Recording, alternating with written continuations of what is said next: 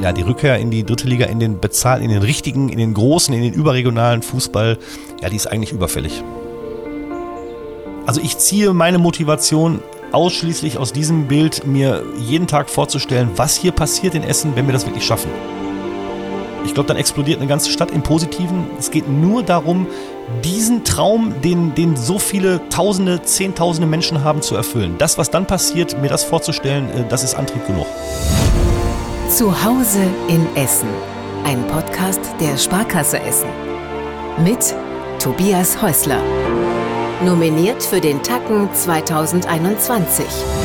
Ja, das war eine ganz schöne Überraschung. Wir sind nominiert vom Marketing Club Ruhr. Das sind so alle Köpfe, die in Sachen Marketing was zu sagen haben hier in der Region für den Tacken 2021.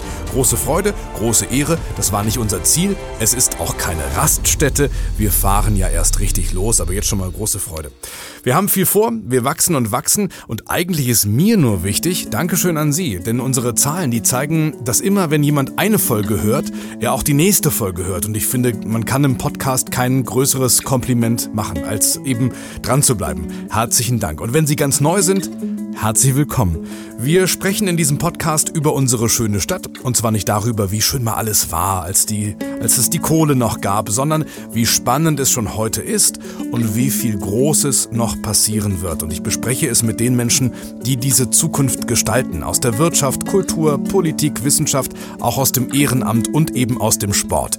Sport ist heute, ist eine Premiere und da sprechen wir mal direkt mit dem Vorstandsvorsitzenden von Rot-Weiß Essen, direkt mit Markus Uhlich. Und ich sag schon jetzt, das wird keine fachsimpel Fußballfolge. Sie brauchen da kein Vorwissen. Vielleicht nur so viel Rot-Weiß Essen spielt nicht mehr in der ersten Liga, spielt nicht in der zweiten Bundesliga, aktuell auch nicht in der dritten Liga. Das ist ein Problem. Das ist ja eine nationale Liga, sondern eben nur in der Regionalliga West. Und das Ziel ganz klar für die Saison Aufstieg zurück in den nationalen Fußball. Und da will mir Markus Uhlich gerade äh, erklären, warum England zu Recht das Elfmeterschießen verloren hat bei der Europameisterschaft. Da fällt mir ein Mann auf auf dem Spielplatz unten auf dem Spielfeld 7000 Quadratmeter und er schiebt da so ein Handrasenmäher über das Grün. Ich habe gleich mal gefragt und mir versichern lassen, es gibt auch bei Rot-Weiß Essen bei AWE professionelle Aufsitzrasenmäher. Der kleine Handrasenmäher, der ist dann anschließend äh, kommt dann anschließend zum Einsatz zum Feintuning. Ach so, verstehe. Also wie zu Hause auch, wenn man mit der Nagelschere nochmal. Ja, so genau, das ist die quasi gefühlt die Nagelschere. Jetzt mal zur wahren Arbeit. Es wird trainiert, wir haben die Jungs gerade gesehen, jetzt kommen ja die Testspiele am Mittwoch. Was ist noch zu tun? Was machen Sie als äh, CEO so kurz vor Saisonstart? Das ist eigentlich die, die mit Abstand arbeitsintensivste Phase für uns hinter den Kulissen. Also dann, wenn die Saison aufhört und, und die Spieler in den Urlaub gehen, äh, im Prinzip die Phase bis zum ersten Spieltag, die ganzen administrativen, operativen Dinge im Hintergrund, äh, das gesamte Thema ähm, Ticketing, Dauerkarten, der gesamte Bereich Sponsoring, Vertrieb, Verträge verlängern, neue Verträge. Jetzt muss man dazu sagen, in dieser Saison passiert hier ganz viel einmalig Neues. Wir bekommen ähm, eine neue Anzeigentafel hier im Stadion, die gerade aufgebaut wird. Ähm, wir, wir bauen einen Teil der Tribüne oder, oder einen Teil des Stadions um, die Gästetribüne. Wir beschäftigen uns mit, äh, mit dem Ausbau unseres Nachwuchsleistungszentrums. Wir bekommen äh, wahrscheinlich noch in diesem Jahr einen neuen Trainingsplatz, beziehungsweise wir renovieren unseren Trainingsplatz. Äh, also ganz viele große Einmalprojekte. Wenn die Spieler im Urlaub sind, äh, dann beginnt für uns so die ganz heiße Phase. Und selbst Spieler können Sie noch besorgen, die in den Urlaub fahren können, denn das Transferfenster ist ja noch auf, ne? Das Transferfenster ist äh, noch auf bis zum 31. August, genau. Ist das wirklich, wie man sich das vorstellt, werden dann noch so im letzten Moment noch irgendwelche Faxe ausgetauscht oder haben Sie alles zusammen? Ja, wir faxen hier nicht mehr, sondern sind da schon, schon, schon digital. Ah.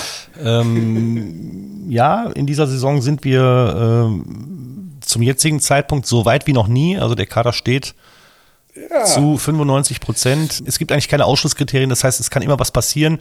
Äh, da wir jetzt schon so weit sind und trotzdem der Transfermarkt noch so lange auf ist, äh, wird die Wahrscheinlichkeit relativ hoch sein, dass da auch noch wirklich interessante Spieler nochmal reingespült werden und da werden wir uns dann auch auf jeden Fall noch mit beschäftigen. Aber grundsätzlich steht die Kaderplanung. Sie haben also keine exklusive Schlagzeile, vielleicht, dass sich heute Vormittag noch was ergeben hat, was Sie exklusiv für diesen Podcast.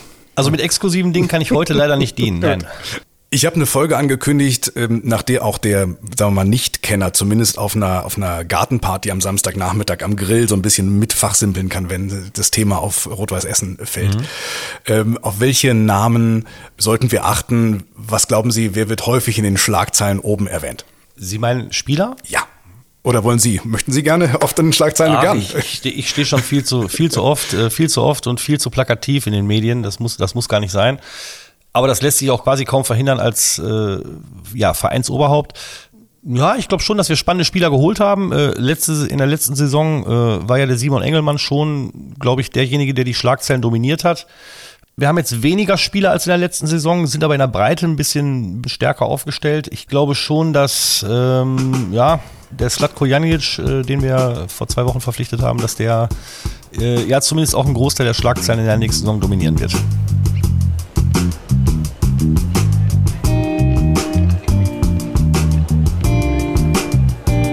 Vergangene Saison, Platz 2, DFB-Pokal Viertelfinale. Das war so eine Saison, in der Rot-Weiß Essen ja wirklich deutschlandweit äh, Spaß gemacht hat. Weil wir ja auch alle Davids lieben, die Goliaths nacheinander weghauen. Äh, haben Sie einen Moment, den Sie persönlich nicht vergessen? So einen magischen Moment, wo Sie sagen, ach, das, das, das vergesse ich nicht. Ja, also jedes Pokalspiel war magisch. Und wenn man dann in der dritten Runde Bayer Leverkusen schlägt, ja. Bayer Leverkusen ist ein internationaler Topclub, dann ist das schon schwer zu überbieten. Ähm, also ist dann das schöne Gefühl, dieser Moment der Abpfiff? Das ist der Abpfiff, da gehen alle Emotionen raus und, und äh, das kann man auch so nicht beschreiben, ähm, weil man ja zuvor quasi 120 Minuten ja, gefühlt dem Herzinfarkt nahe war. Schreien Sie dann oder um, ja, suchen Sie sich ja, sofort jemanden, den Sie umarmen können? Beides, beides, ja, ja. Das ist, das ist dann ganz wildes, äh, da muss alles raus. Ähm, für mich persönlich auch mag oder, oder auch sehr, sehr magisch war, war das Erstrundenspiel äh, gegen Amina Bielefeld, gegen meinen, gegen meinen alten Club, wo ich, wo ich äh, zwölf Jahre tätig war. Auch Bundesligist, auch Erstbundesligist, äh, die wir dann in der ersten Runde geschlagen haben. Das war für mich fast genauso magisch wie dann der Drittrundensieg gegen Bayer Leverkusen. Und beflügelt das dann so eine tolle Saison dann auch für die kommende Spielzeit oder ist jetzt jedem der, der Fans klar, diesmal klappt's, dritte Liga, willkommen, es geht gar nicht anders? Wir haben eine ganz, ganz tolle Saison gespielt. Leider ist Fußball ein Ergebnissport. Und da muss man sagen, äh, die beiden Saisonziele haben wir nicht erreicht. Das ist fast ein bisschen schizophren. Also wir, wir sprechen immer von einer ganz, ganz tollen Saison. Wir haben 90 Punkte geholt, einen unfassbaren Punkteschnitt, der in jedem der letzten zehn Jahre gereicht hätte, um locker aufzusteigen. Wir haben, äh, wir waren im Viertelfinale des DFB-Pokals und trotzdem müssen wir sagen, wir sind A nicht aufgestiegen und B haben wir uns nicht für den DFB-Pokal qualifiziert, sprich wir haben den Niederrhein-Pokal nicht gewonnen. Also die beiden klar definierten Saisonziele haben wir nicht erreicht. So, und mit dieser Schizophrenie, mit dieser Ambivalenz äh, müssen wir umgehen und sind wir, glaube ich, auch ganz gut umgegangen. Wir haben versucht, in dem vielen Guten, was passiert ist, die Dinge zu finden, herauszufiltern, die nicht so gut gelaufen sind, die wir noch optimieren können und die wir auch optimieren möchten, weil wir natürlich in der kommenden Saison aufsteigen wollen. Also die Ziele werden die gleiche sein. Alle anderen Vereine in unserer Liga wollen es uns ganz besonders zeigen. Die wollen es dem großen Favoriten RWE natürlich zeigen, ähm, sodass wir uns auf eine ja, sehr, sehr anstrengende, konstant anstrengende Saison einstellen dürfen. Äh, trotzdem bin ich guter Dinge, dass wir am Ende der Saison unsere Ziele erreichen können. Glauben Sie, das wäre wichtig ähm, für unsere Stadt, dritte Liga? Ja, ich glaube schon. Ähm, Essen lechzt nach der Rückkehr in den bezahlten Fußball. Das merkt man an jeder, an jeder Ecke, äh, an jeder Kante. Wir haben einen kleinen Eindruck bekommen, was hier an Emotionen in dieser Stadt möglich ist, eben nach diesen Pokalspielen, äh, wie das hier emotional explodiert ist äh, nahezu. Und ähm, ja, die Rückkehr in die, in die dritte Liga, in den bezahlt, in den richtigen, in den großen, in den überregionalen Fußball, ja, die ist eigentlich überfällig.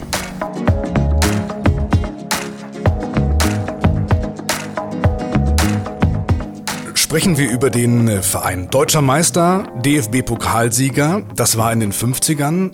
Dann Rot-Weiß Essen, ja, war nochmal in Berlin. DFB-Pokalfinale, leider verloren gegen Werder Bremen.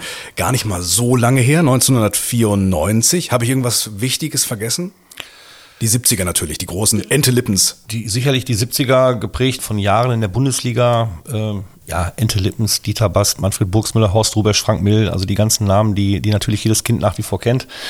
Ja, und wahrscheinlich war dann das Pokalfinale in Berlin 1994 so das letzte große totale Highlight wo der Verein ja bundesweit auch nochmal für Schlagzeilen gesorgt hat. Äh, überragend gespielt, unglücklich verloren gegen Werder Bremen. Äh, ich glaube, es, es gab danach nie wieder ein Pokalspiel in Berlin, wo mehr Zuschauer für eine der beiden Mannschaften waren als bei diesem Spiel 1994, also gefühlt 40.000 Essener im Stadion waren. Ja, das ist so das letzte monumentale Event, Ereignis aus der jüngeren Vergangenheit. Nur, dass dieser Podcast ja nicht in Erinnerungen äh, schwelgt und das müssen sie auch nicht. Wenn wir mal auf diese Zuschauerzahlen schauen, sie kriegen ja so viele Menschen durchschnittlich ins Stadion wie kein anderer Verein in der Regionalliga. Sie ähm, würden, glaube ich, rein, was Zuschauerzahlen angeht, 11.000 im Schnitt waren es vor Corona. Spiel für Spiel, die sie motivieren, kommt hier äh, in die Hafenstraße. Ähm, da wären sie in der ähm, dritten Liga Platz sieben, wenn ich richtig nachge nachgerechnet habe. Was ist die Faszination? Ja, also eigentlich, eigentlich müsste man sagen, das ist so diese, äh, dieser Hafenstraßenfußball. Also Mythos Hafenstraße, das ist wirklich schwer zu erklären. Also A, warum hat dieser Verein einfach so unfassbar viele Fans? Warum bleibt das immer so, trotz ja, einer gewissen Erfolgslosigkeit in den letzten Jahren, Jahrzehnten, äh, also dieses gefühlt nicht von der, sportlich nicht von der Stelle kommen. An anderen Standorten wäre wär wahrscheinlich das Publikum schon lange ausgedünnt, äh, beziehungsweise viele hätten sich abgewendet vom Sie Verein. Sind, das fällt mir jetzt schon mehrfach auf, Sie sind unfassbar ehrlich. Warum bleiben die Leute trotz der Erfolglosigkeit? Das sagen Sie es mal, Sie müssten es ja eigentlich wissen, oder wissen Sie es auch nicht genau? Also ich glaube, dass Rot-Weiß Essen es über die Jahrzehnte einfach geschafft hat, so eine dicke Bande zu spielen mit seinen Leuten, so so so etwas ähm, ja so, so etwas Besonderes hinzubekommen, auszudrücken, auszustrahlen, was viel, also was ganz weit über so das normale Verhältnis zwischen einem normalen Verein und seinen Fans hinausgeht. Das kann man, das kann man schlecht beschreiben, wenn man nicht selber früher mal ein Spiel an der alten Hafenstraße in diesem Stadion, äh, in diesem, ja, alten, irgendwann dann fast bruchreifen Stadion äh, mit einer dann aber doch ganz besonderen magischen Atmosphäre miterlebt hat. Das war hier immer schon eine Stimmung, ähm, die hat einen viel mehr ergriffen als, als ich sage ich mal, woanders. Ähm, warum das so war, das kann ich wirklich nicht genau beschreiben. Aber jeder, der, äh, der den Verein begleitet hat, der weiß, wovon ich spreche. Und das hat sich einfach rübergerettet. Rot-Weiß Essen ist für ganz, ganz viele Fans einfach Teil der Familie. Das ist eine, eine, eine ganz starke Bande. Das, das hat was mit Loyalität zu tun. Ähm, das haben wir jetzt wieder gemerkt äh, in, in Corona-Zeiten, als wir im Jahr 2020 ja äh, sechs Spiele gar nicht mehr austragen konnten, sechs Heimspiele und wo jeder Sponsor, wo jeder Dauerkarteninhaber ja das verdammte Recht gehabt hätte, auf ein Drittel seiner zuvor bezahlten Dauerkarte, seiner zuvor bezahlten VIP-Dauerkarte oder Werbung äh, oder, oder Werbung einfach zurückzuverlangen. Ja. Was, was nicht passiert ist, also wir hatten eine Verzichtsquote äh, in Höhe von 94 Prozent. Das drückt es, glaube ich, ganz gut aus, dass die allermeisten Menschen einfach einfach über allem wollen, dass Rot-Weiß Essen, da, dass es hier weitergeht, dass, dass der Verein Erfolg hat. Und ähm, da, da, da misst man nicht rational, kühl und guckt, äh, war es erfolgreich, war es nicht erfolgreich. Rot-Weiß Essen ist, ist in den Leuten drin und, und, und, und bleibt auch in den Leuten drin. Ähm, von der Größe des Vereins, von der Wucht und von der Bedeutung von Rot-Weiß Essen wenn wir dann noch die Größe der Stadt Essen dazu nehmen, dann, dann soll, soll es nicht unverschämt oder maßlos klingen, wenn man sich als Rot-Weiß Essen vornimmt, ähm, irgendwann wieder, ich sage jetzt mal, unter den Top 25 äh, in Deutschland zu sein.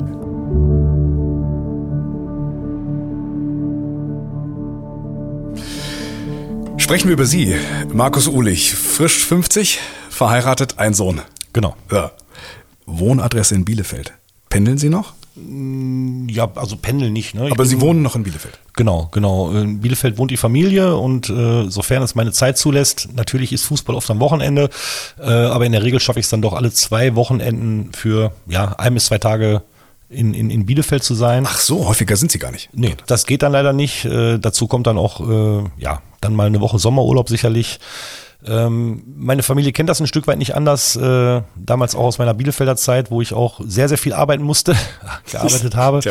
Äh, nein, das ist, das ist manchmal schwierig, aber irgendwie haben sich alle mit, damit arrangiert und äh, es funktioniert ganz gut. Auch Ihre Familie wäre natürlich hier herzlich willkommen, das wissen Sie. Ja.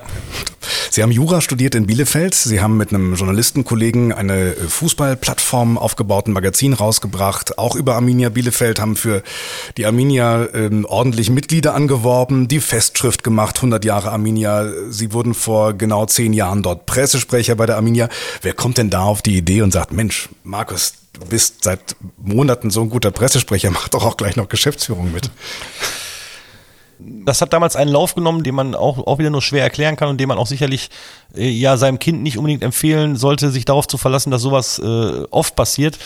Ähm, das war damals eine sehr, sehr unübersichtliche, wilde Zeit bei Arminia Bielefeld. Ich war äh, zu, zuerst Pressesprecher, dann war ich äh, irgendwann Pressesprecher und gleichzeitig Teammanager. Dann war es wirklich in einer sehr, sehr turbulenten Zeit. Äh, der ehemalige Geschäftsführer ist, ist dann gegangen worden.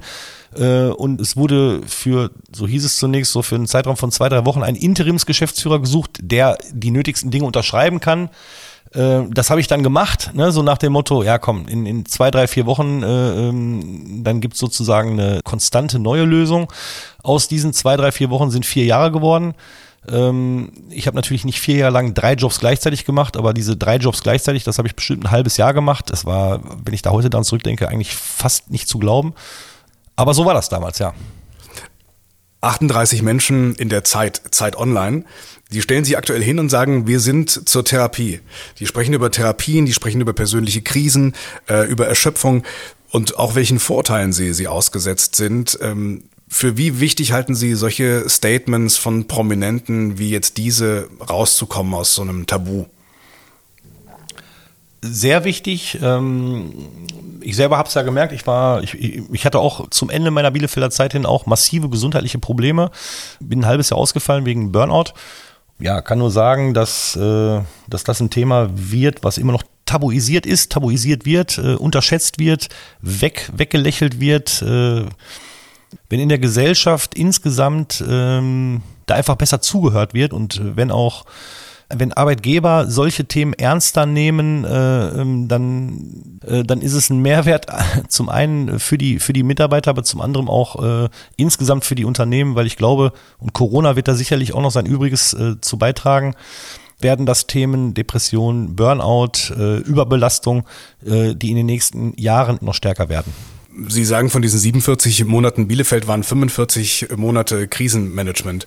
Erschöpfungssyndrom, Sie haben es angesprochen. Mit welchem Gefühl sind Sie denn da morgens zur Arbeit gefahren? Merkt man das schon morgens? Ja, es war ein schleichender Prozess.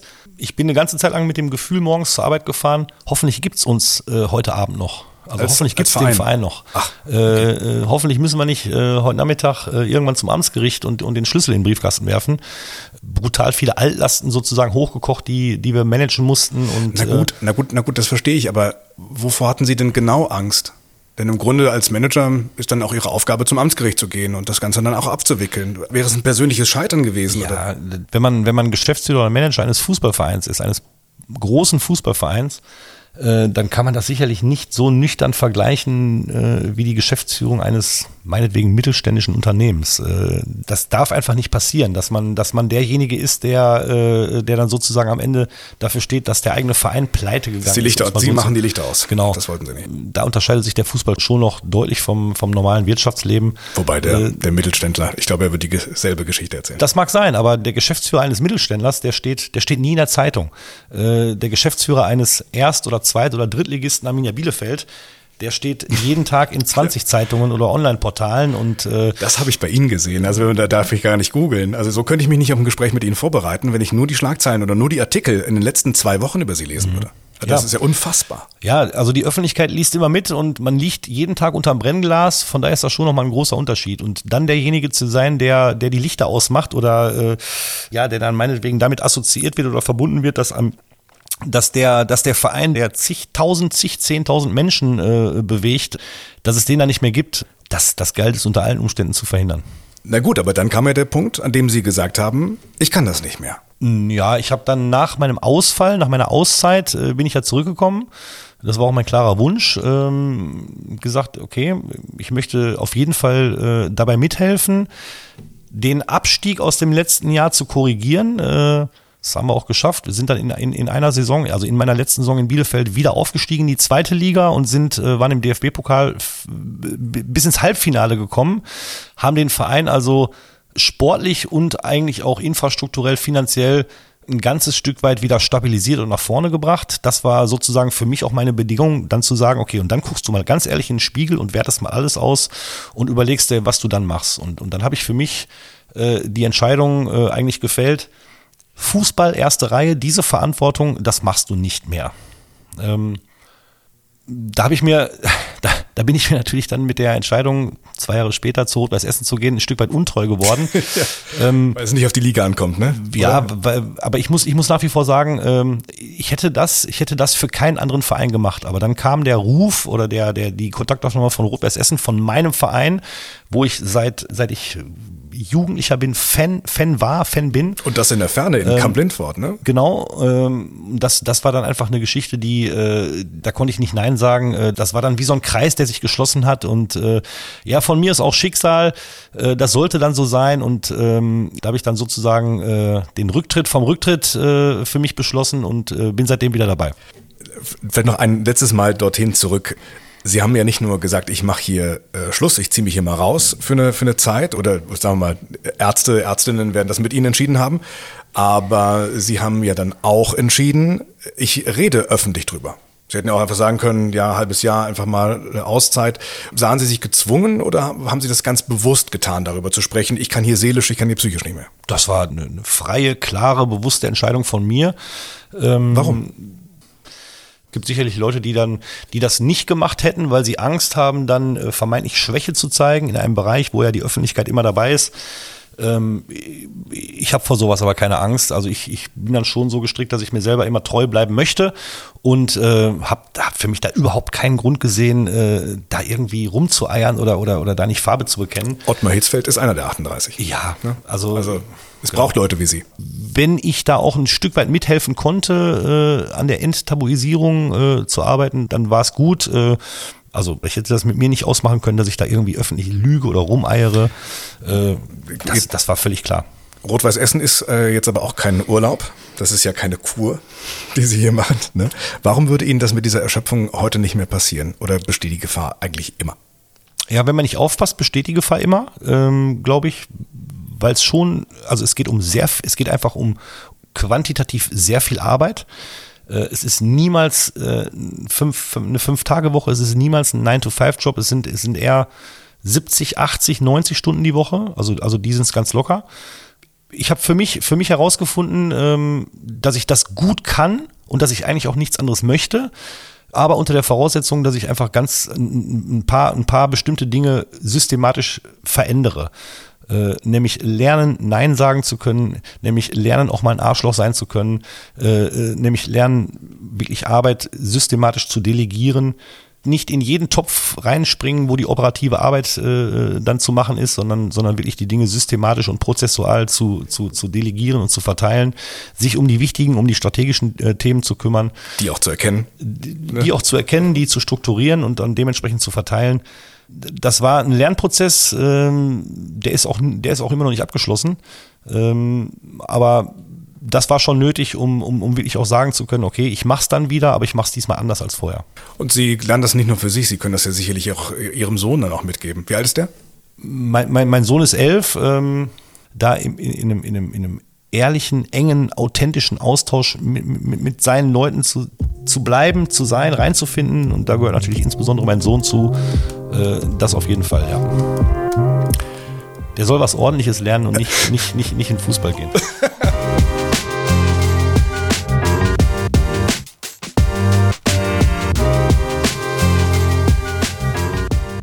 Sprechen wir über Essen. Sie müssen ja jungen Spielern ja auch erklären, kommt zu uns, kommt nach Essen, kommt in die Mitte der 5 Millionen. Was sagen Sie über die Stadt? Oder sagen Sie nur, da bist du auch super schnell in Düsseldorf und da ist es nett? Nein, ähm, wenn wir mit Spielern sprechen oder generell, das gilt ja auch für Mitarbeiter, ähm, dann sind wir schon sehr, sehr ehrlich und äh, aber ich glaube, das können wir auch sein. Ne? Also wir brauchen da niemandem äh, irgendwas zu verkaufen. Ich glaube, es gibt tausend gute Gründe, nach Essen zu kommen. Wir sind da schon so vorbereitet, dass wir auch mit bewegten Bildern äh, über den Verein äh, präsentieren, aber auch über die Stadt. Äh, wir haben das jetzt schon mehrfach gemacht, dass wir mit, mit, mit allen Spielern äh, vor der Saison wirklich eine, eine, eine umfangreiche ja, äh, Stadttour gemacht haben mit einem Bus, also wirklich von durch, also einmal quer durch. Äh, das hat, glaube ich, fünf oder sechs Stunden gedauert. Wir sprechen schon sehr, sehr ehrlich über die Stadt und äh, äh, sowohl über die über die vielen vielen wunderschönen Orte als auch über ja die paar Straßen oder die paar Orte die die jetzt vielleicht nicht unbedingt erste Wahl sein sollten bei der bei, bei der Wohnungssuche ja, um es auf den Punkt zu bringen, äh, Essen ist, wie es ist, äh, aber braucht sich auf gar keinen Fall zu verstecken und das tun wir auch nicht. Ist denn die Stadt ein Thema in solchen Gesprächen? Also wir wollen ja nicht nur, nur schwärmen. Sie können ganz ehrlich sagen, welches, welches Bild haben die denn? Sie haben ja Spieler so, äh, in, der, in der Radioszene hätte man gesagt, äh, Sie haben ja so das Beste der 80er und 90er, haben Sie ja im, im Kader. Was haben die für ein Bild von der Stadt? Also erstmal, viele Neuzugänge kennen ja die Region. Trotzdem merken wir immer wieder, dass, ähm, dass Spieler oder auch Mitarbeiter, die sich dann wirklich mal mit, mit, mit Essen so ein bisschen beschäftigt haben, auch, auch so die ersten Gehversuche bei der, bei der Wohnungssuche unternommen haben, äh, dann hört man eigentlich unisono, Mensch, äh, ich habe mir das Ruhrgebiet ganz anders vorgestellt. So, also so die, diesen Klassiker. Also ich habe ich hab noch keinen, ich habe noch wirklich noch keinen Spieler, Mitarbeiter äh, erlebt, der, äh, nachdem er dann wirklich mal eingetaucht ist in die Stadt, äh, ja, enttäuscht war. Also es war eigentlich immer äh, ein, ein, ein positives Überraschtsein.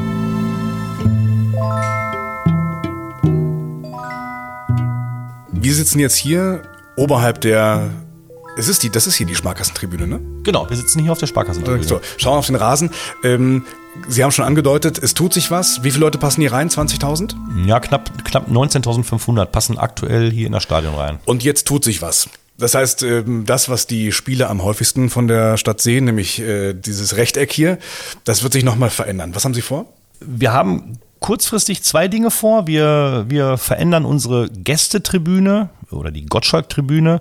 Das ist die Tribüne, wo auch die Gästefans stehen und sitzen. Äh, links ist hier, also von uns aus, links ist Stadtwerke, rechts ist die Watz, da gegenüber die Helmut Rahn-Tribüne. Ja, ich, ich, meine, ich, ich, okay, bleiben wir bei den, äh, bei, den bei den Namensbezeichnungen. Wir, wir nehmen die Stadtwerke, also ich rede über die Stadtwerke-Tribüne. Die Gästetribüne, okay. Die, die Gästetribüne. Mhm. Dort schaffen wir quasi einen neuen Block. Ähm, wir, wir unterteilen also die Sitzplätze, die bisher komplett für die Gästefans quasi äh, äh bereitstanden, ähm, daraus machen wir zwei Blöcke, sodass wir den einen Block auch an unsere Zuschauer, an unsere äh, Fans äh, quasi als Dauerkarte verkaufen können. Die sitzen dann direkt bei den Gästen? Die sitzen dann äh, getrennt durch eine äh, Doppelzaunanlage neben den Gästefans. Ja. Es ist ja immer noch Essen. Und äh, Essen bedeutet ja für mich zum Beispiel, der jetzt in Essen-Rüttenschein wohnt, äh, ein Hubschrauber über der Stadt, beziehungsweise über den Bahnhof, wenn die Gäste, wenn die, wenn die Gäste ankommen. ja, solche Szenarien gibt es, aber die, die gibt es dann vielleicht ein oder zweimal im Jahr. Und äh, wie gesagt, wir sprechen jetzt darüber, dass, äh, ja, ich sage jetzt mal, in Anführungszeichen normale, etwas ruhigere Essener Zuschauer zukünftig neben den Gästefans, also neben dem Teil der Gästefans, die auch eher so ein bisschen ruhiger sind, sitzen können. wir sprechen jetzt nicht darüber, dass wir die Charaktertest. Nach dem Corona-Test kommt der Charaktertest. Dass, dass, wir die Seite an Seite zu den, ja, meinetwegen Hardcore oder Ultra, Ultra-Fans der, der Gäste äh, stellen wollen, das wäre dann doch vielleicht ein bisschen zu viel.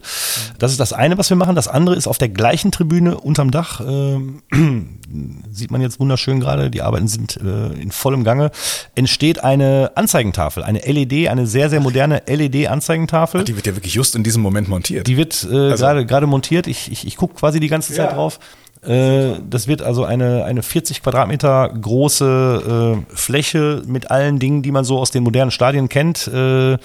Äh, äh, natürlich mit zahlreichen Spielereien, äh, Präsentation von Auswechslungen, von, weiß ich nicht, äh, so und so präsentiert den Eckball, aber auch die visuelle Darstellung von Ergebnissen von den anderen Plätzen, natürlich der aktuelle Spielstand äh, bis hin zu äh, irgendwelchen Werbeclips von Sponsoren.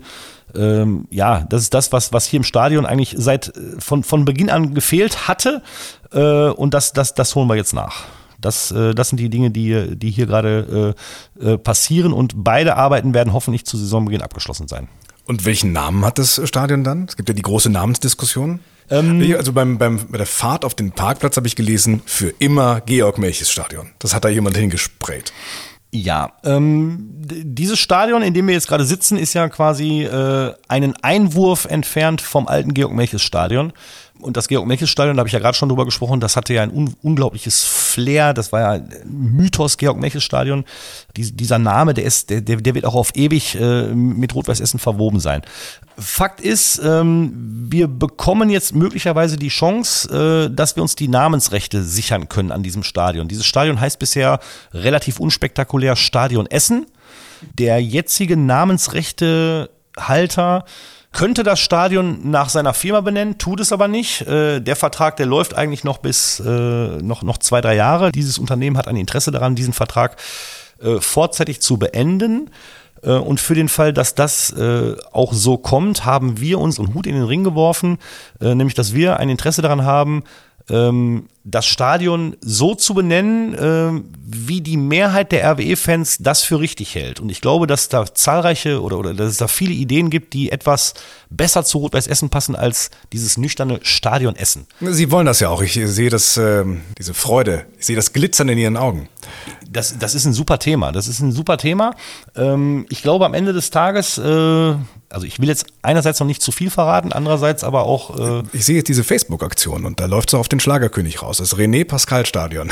Na, was wäre Ihr Favorit? Haben Sie, oder wollen Sie sich da nicht raus, wollen Sie sich da raushalten? Oh, das wäre, das wäre ja, dann doof, würde ich ne? ja die Leute manipulieren. Also würden Sie es jetzt sagen wollen, würde ich Sie, glaube ich, bremsen vorher. Ja. ja, ich, äh, also das ist ja auch gar nicht meine Aufgabe, unsere Aufgabe, da sozusagen einen Namen durchzudrücken. Ich glaube, äh, und das werden wir in den nächsten Wochen äh, veröffentlichen, ähm, wenn sozusagen die ganze Aktion steht, werden wir äh, ja, ich sage jetzt mal, mit unserem Umfeld, sprich mit unseren Fans, mit unseren Sponsoren, ein Modell präsentieren, ähm, wie wir, wenn jeder ein bisschen gibt, äh, wenn jeder sozusagen ein bisschen Geld gibt, also Stichwort Schwarmfinanzierung, manche sagen Crowdfunding, ähm, dass wir das Ganze dann zusammen wuppen können und äh, jeder, der sich daran beteiligt, hat dann auch eine Stimme und äh, äh ja, dann leben wir in der Demokratie und dann wollen wir mal gucken, äh, welcher Name dann am Ende die meisten Stimmen auf sich vereint und äh, der soll es dann werden.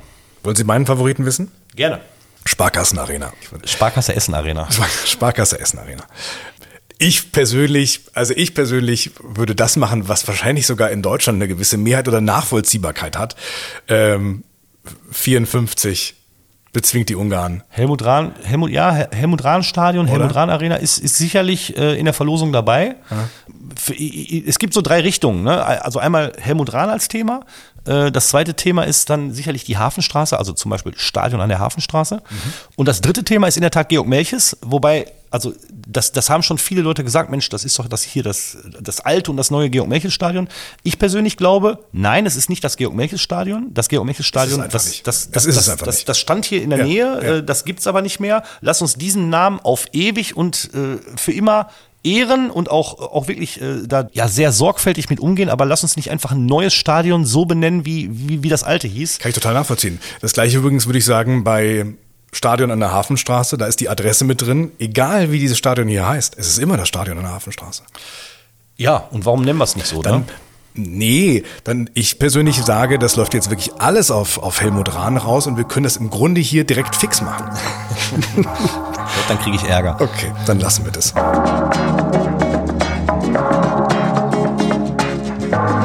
Vielleicht schließen Sie ja 2022, also jetzt praktisch heute in einem Jahr, auch die Staffel 2 dieses äh, Podcasts.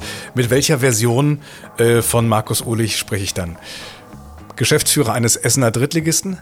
Ja, sehr gerne. Also das ist es, wofür wir arbeiten und ähm, das Bild, das Bild, was hier passiert, wenn wir diesen Aufstieg schaffen, also dieses Kopfkino, ähm, das treibt, das, das treibt mich jeden Tag an. Äh, sehen Sie das, wenn Sie da runter gucken ja, auf das Grün? Ja, sehen Sie die ja, Aufstiegsfeier? Ja, Vorsicht? Ab, absolut. Also ja? ich habe äh, ähm, ah, jeder, der das so ein bisschen enger verfolgt hat, auch in der letzten Saison, ähm, das, das, das, war ja, das war ja 365 Tage Kampf für die dritte Liga. Am Ende haben wir es nicht ganz geschafft. Äh, wirklich, wir haben mit, mit, mit harten Bandagen, mit Haken und Ösen gekämpft. Äh, und äh, also ich ziehe meine Motivation ausschließlich aus diesem Bild, mir jeden Tag vorzustellen, was hier passiert in Essen, wenn wir das wirklich schaffen. Äh, ich glaube, dann explodiert eine ganze Stadt im Positiven ähm, und, und das ist absolut, also da geht es auch nicht um Geld oder, oder um, um, um, um Karriere oder dass man dann wieder ein Jahr Dritte. Das, es geht nur darum, diesen Traum, den, den so viele Tausende, Zehntausende Menschen haben, zu erfüllen. Das, was dann passiert, mir das vorzustellen, äh, das ist Antrieb genug. Dann entspannt und nicht erschöpft. Gerne. Erstwohnsitz Essen. Mal sehen. Mehr habe ich nicht. Weiterhin Katzenbesitzer. Äh, ja. Wir haben eigentlich gar keine Zeit mehr für die Katze. Grüße an die Katze. Passt da nicht rein, aber ich las, äh, ein, ein Leben ohne Katze können Sie sich nicht mehr vorstellen. Ja, konkret sind es äh, zwei Katzen und, äh, und ein Hund, ja. Was ist die beneidenswerteste Eigenschaft der Katze aus Ihrer Sicht? Ach, der Katze ist es einfach scheißegal. Die macht einfach ihr Ding. Kann man was von lernen. Kann ne? man was von lernen, ja. Markus Uhlich, danke für Ihre Zeit. Ja, vielen Dank. Ja. Das war die Folge Nummer 11. Ich habe eine neue Bitte an Sie. Kommentieren Sie gern die Folge, wenn Sie einen Kommentar haben. Also ein Kompliment oder eine Frage. Wir beantworten alles. Und Sie können uns auch gern bewerten mit Sternen oder mit Herzchen oder was auch immer das da geben mag. Wir freuen uns sehr. Herzlichen Dank. Ich freue mich persönlich auch auf die Folge Nummer 12. Das wird so ein Best-of, können Sie mit in den Urlaub nehmen. Das ist nochmal eine Reise durch ein Jahr der Gäste. Wir haben gelacht, wir haben geweint, wir haben gestritten, wir haben nie vergessen, worum es geht. Um die Zukunft von Essen. Und jetzt einen schönen Sommer hier in unserer schönen Stadt. Das war Zuhause in Essen, ein Podcast der Sparkasse Essen. Die neue Folge, jeden zweiten Dienstag im Monat.